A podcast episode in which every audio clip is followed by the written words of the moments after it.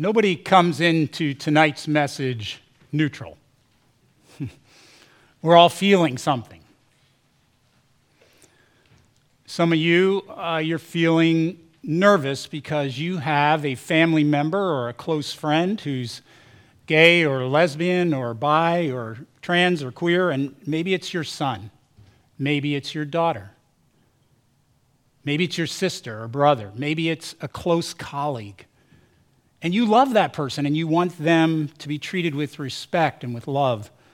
And they haven't always been. So you're feeling a little nervous.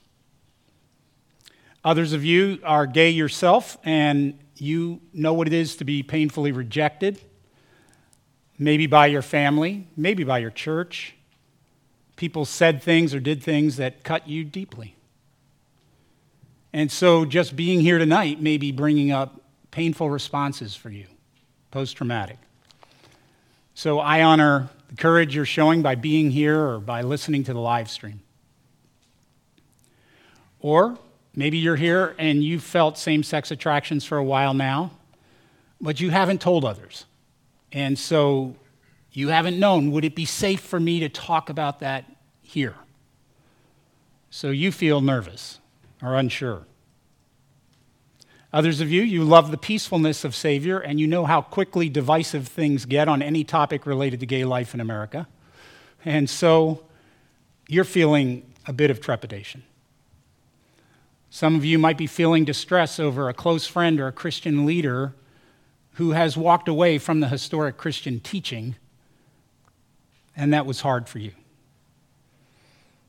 Others of you, you're wondering you hold to a traditional sexual ethic, and so you don't need another sermon making the case for that, but you haven't always seen that traditional sexual ethic bring, be loving and help people flourish. Pieter Valk, who equips churches on these topics and who has given me uh, significant counsel on this sermon, told me what we've been doing in Christian churches in America is often not serving anyone very well. Married people are divorcing frequently, single people feel lonely, gay people feel left out and excluded and rejected, and Pieter is a celibate gay Christian, so he knows that. He says, We've got to change this, we got to do better. And others of you, you feel some relief. You're glad someone's opening up the conversation and speaking to something that affects every person in every church. In case you're wondering, this is deeply uh, personal for me. I've had gay friends who decided to leave behind the traditional Christian sexual ethic. And we both knew that meant they would be leaving a church where we were worshiping together and serving together, and therefore we would see each other much less. And I remember one night a friend and I had gone to a movie, and afterwards we were eating and talking, and he was, he was telling me that um, a relationship with a guy in Chicago had grown. He was going to be dating him, and he had decided to leave the church. And on the way home, he pulled over the car and began to sob over the variety of losses that meant for him. And I sobbed too. I've had other gay friends choose out of their commitment to Christ to walk the way of celibacy. And as I've gotten to listen to them and learn from them, sometimes help them after a fall, I've been changed. They have honored me with some profound moments as a pastor. And because they did find a home in a caring church community, how much they have blessed the entire church with their gifts and their outlook on life. So tonight I come not as a politician, bless you, Lord, not as a pundit, as a pastor. And as a pastor, I'm asking a question, a question that I think is so important for everyone here. A question for our time, and it is this. Here's the way I would say it. We are here at Savior a province, a diocese, and a church that holds to, and I'm going to quote the Jerusalem De- Declaration, the unchangeable standard of Christian marriage between one man and one woman as the proper place for sexual intimacy.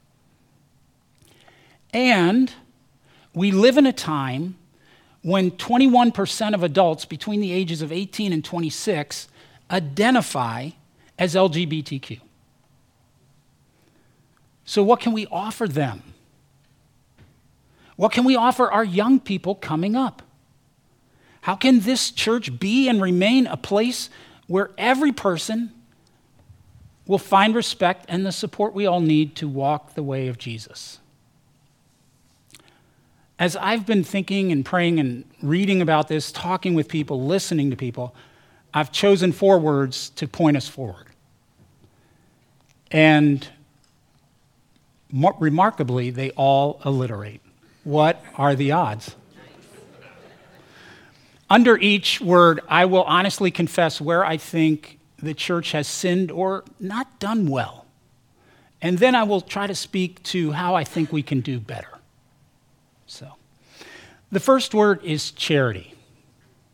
Charity. Simple kindness, listening, love. In Romans, Paul has this amazing phrase that he says that we as Christians have, quote, a continuing debt to love one another. A continuing debt. You know, you and I, we can pay off every credit card, every student loan, we can pay off rent, we can even pay off a mortgage. But for Christians, there's one debt you and I can never pay off, and that's the debt to love. Jesus has loved us so much, and we just we, we pay him back by loving other people. And too often, the Christian approach has, to gay people has not been love. It's been fear, it's been loathing.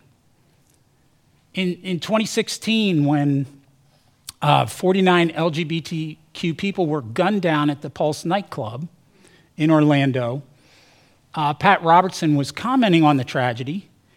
And since the shooter, as you may remember, followed radical Islam, Robertson said, quote, the best thing to do is to sit on the sidelines and let them kill each other, kill themselves.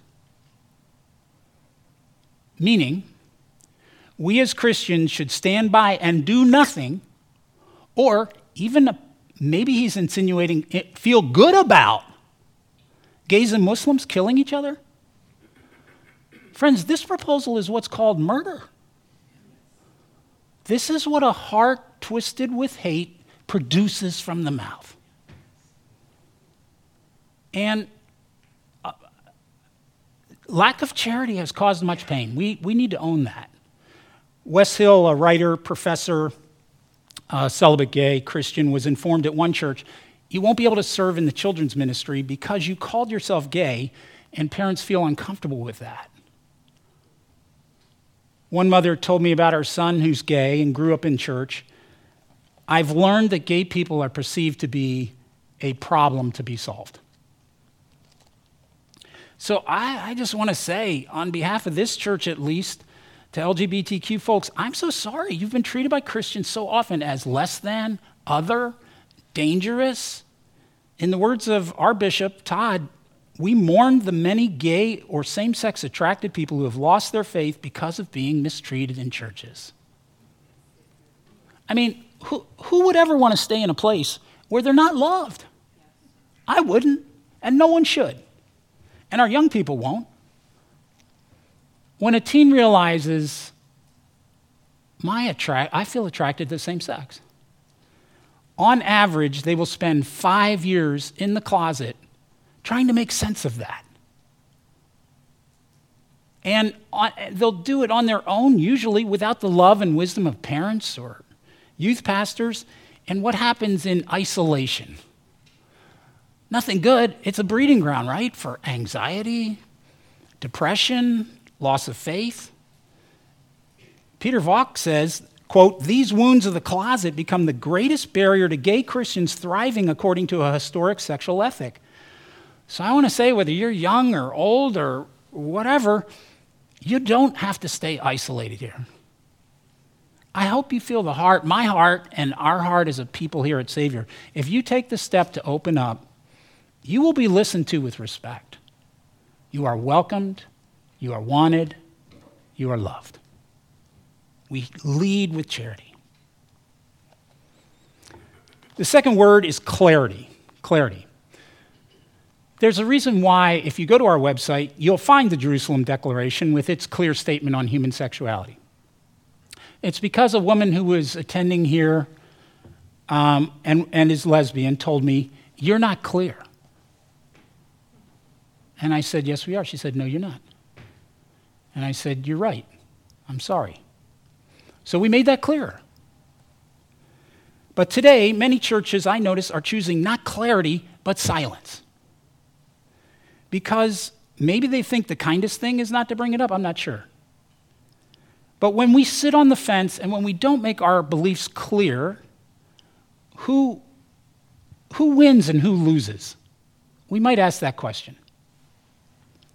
Surprisingly, the people who lose are gay people. So stay with me for a second, I'll explain why. Let's say you're LGBTQ and you're seeking to follow a historic sexual ethic. You want a church that will support you. And when and silence says to you, uh, we're not sure we know how to do that, or we're not sure we want to do that, you're kind of on your own. Or let's take the opposite situation the person is LGBTQ and does not want to live according to the historic Christian sexual ethic, is it kindness for that person to be given a false impression, settle in, then find out, actually, I'm on a different page? That's not kindness. So, but if gay people lose, guess who wins? Straight people. As Valk puts it, straight people don't want to have to count the cost of God's wisdom for sexual ethics in their own lives. Or the public cost of defending a historic sexual ethic. But this privilege for straight people, he says, comes at a great cost for gay people. When the church is silent, the church can't take any meaningful steps to support gay people. You can't correct, he says, the homophobic beliefs of some members or the cultural capitulation of other members. You can't say that your staff is available to offer LGBTQ people God's love and wisdom in one on one pastoral care. You can't take meaningful steps to celebrate vocational singleness or help singles build intentional Christian community. You can't protect gay kids from the wounds of the closet and from abandoning a historic sexual ethic or a belief in God. Clarity is a gift. Maybe the silence is because we've lost our capacity to stand out because of our countercultural practices. In the second century, when Romans, quote, tended to swap wives, have sex with slaves, and indulge urges of all kinds, unquote, a Christian wrote a letter explaining how you can tell a Christian from other people. You can't do it by their language, you can't do it by their dress or customs or ethnicity, because Christians are in all different groups. But here's part of the letter. He says this Christians marry and have children just like other people do, but they don't destroy their offspring. They share their meals, but not their wives. Now, that was hugely countercultural at the time. But think what it did it saved the lives of children, it saved the dignity of women. And today, when we lose our cult- countercultural distinctiveness, it's the gay Christian who wants to live according to their conscience with a Christian sexual ethic, if they've been convinced and are trying to follow that, they lose. I was talking uh, to Pieter again, and he said the experiences with pastors that have created the biggest crises of faith for me are not with the Pray the Gay Away pastors, although that has been traumatic. No, it was times I was struggling in my convictions or had recently transgressed my commitments, and then I reached out to a pastor who I thought was committed to a historic sexual ethic to confess, to receive forgiveness and instruction, to process my doubts while also finding stability in the strength of their conviction. And instead, in my time of doubt, they just piled on their doubt. Or revealed that they held a revisionist sexual ethic. And it was disorienting and it threw me into crisis. So, charity, charity, and clarity, clarity. The third word to guide us is consistency. Consistency. Some years back, I remember a 20 something guy came to me. I'll call him Reggie. Reggie had known of and struggled with his gay longing since he was a kid. And now he told me, I've decided, I've decided to start dating, meaning guys. And here's how he explained his decision. He said, Jesus spoke clearly on divorce, and yet churches give a pass to people to get a divorce and remarry. But he didn't say a word about being gay, and churches get all uptight about that. Well, Reggie, you're right. Inconsistency of churches is a sin. Forgive us. Now, notice how consistent Paul is when he writes to early Christians. He says, Don't fool yourselves. Those who indulge in sexual sin, or who worship idols, or commit adultery, or are male prostitutes, or practice homosexuality, or are thieves, or greedy people, or drunkards, or are abusive, or cheat people, none of these will inherit the kingdom of God. He's talking to every single person in the church. The Christian life only works in community, and it only works in a community where everyone is making a reasonable uh, effort, I would say, or commitment to pursuing holiness, without which no one will see the Lord.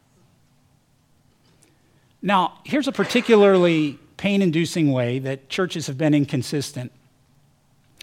And I'll put this in the way it sounds or comes across to the gay Christian who's in the church. Our sexual temptations are temptations. Your sexual temptations are sins. This is even the teaching of some denominations. But temptation is not a sin.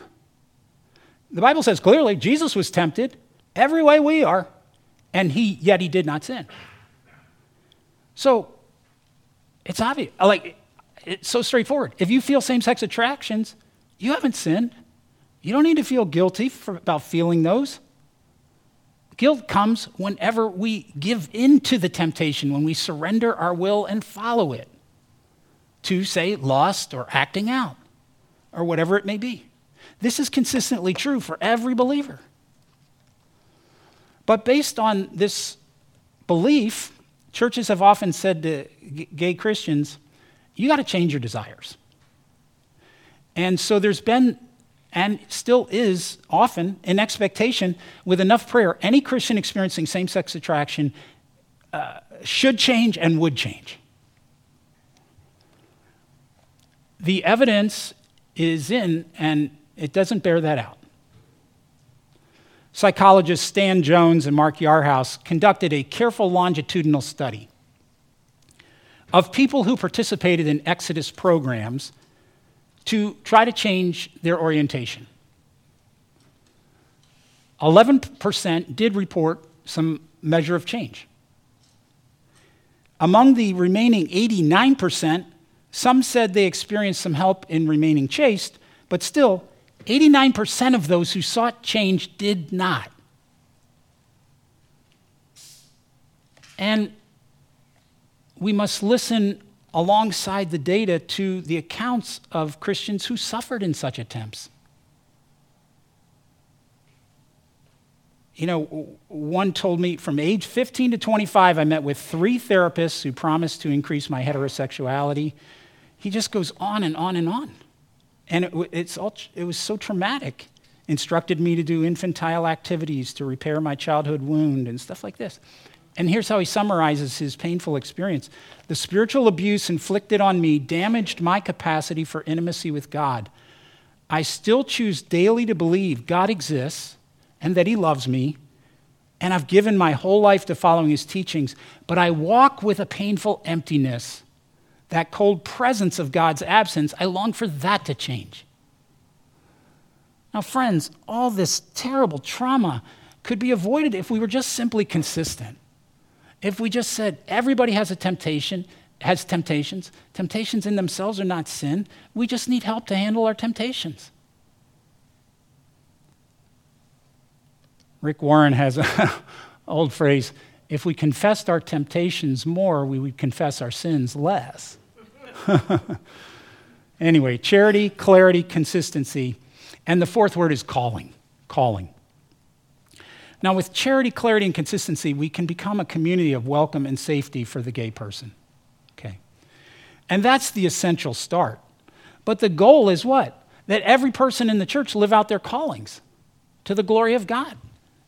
So you have to ask is this church or any church a place where gay Christians can contribute their uniqueness? In her book, Gay and Catholic, Eve Tushnet has an amazing quote. She says, You can't have a vocation of not gay marriage or not having sex. You can't have a vocation of no. So, following up on this idea, Wes Hill asks, What am I being called into positively? How might my being gay itself constitute a call? And how might it be the very means by which I discover new ways to love God and others?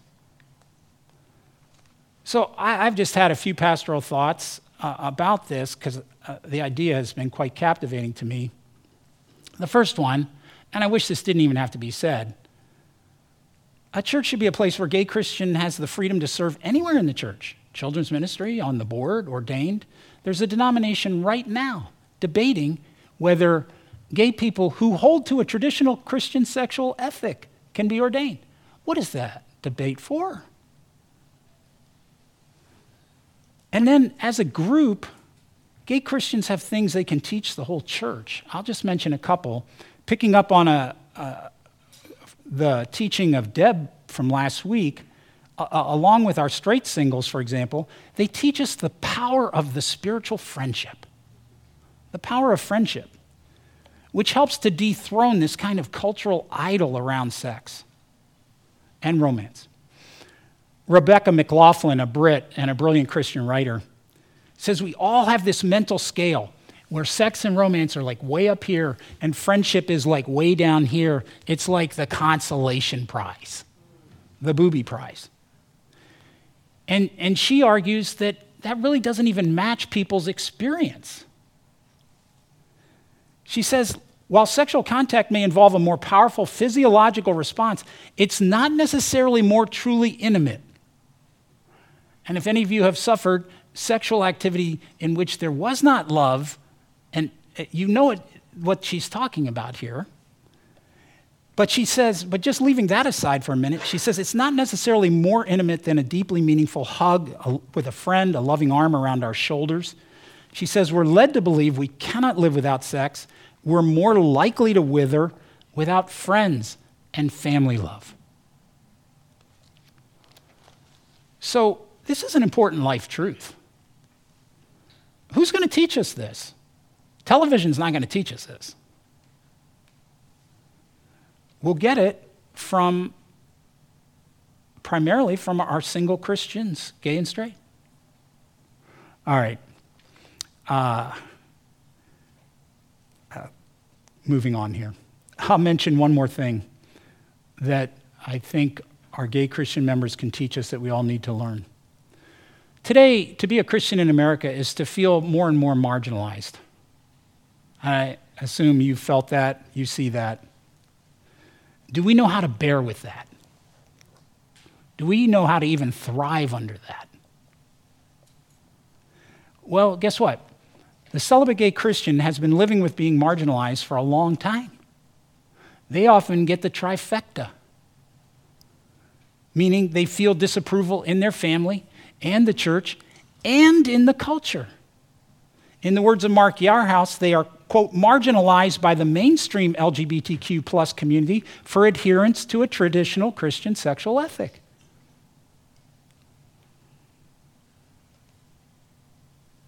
friends, I, can, you, can you picture, and I, I think you can because we, tried to create a listening culture here. Can you imagine if we became known for our charity, our clarity, our consistency, and, and how we welcome the calling and the contributions of gay Christians? I'll tell you what will happen. Our church will be a puzzlement to many. many in the culture, many in the church. But something beautiful happens, and, and I, I feel like Isaiah describes the goodness that could come. Then your light will break forth like the dawn, and your healing will quickly appear. Then your righteousness will go before you, and the glory of the Lord will be your rear guard. Amen.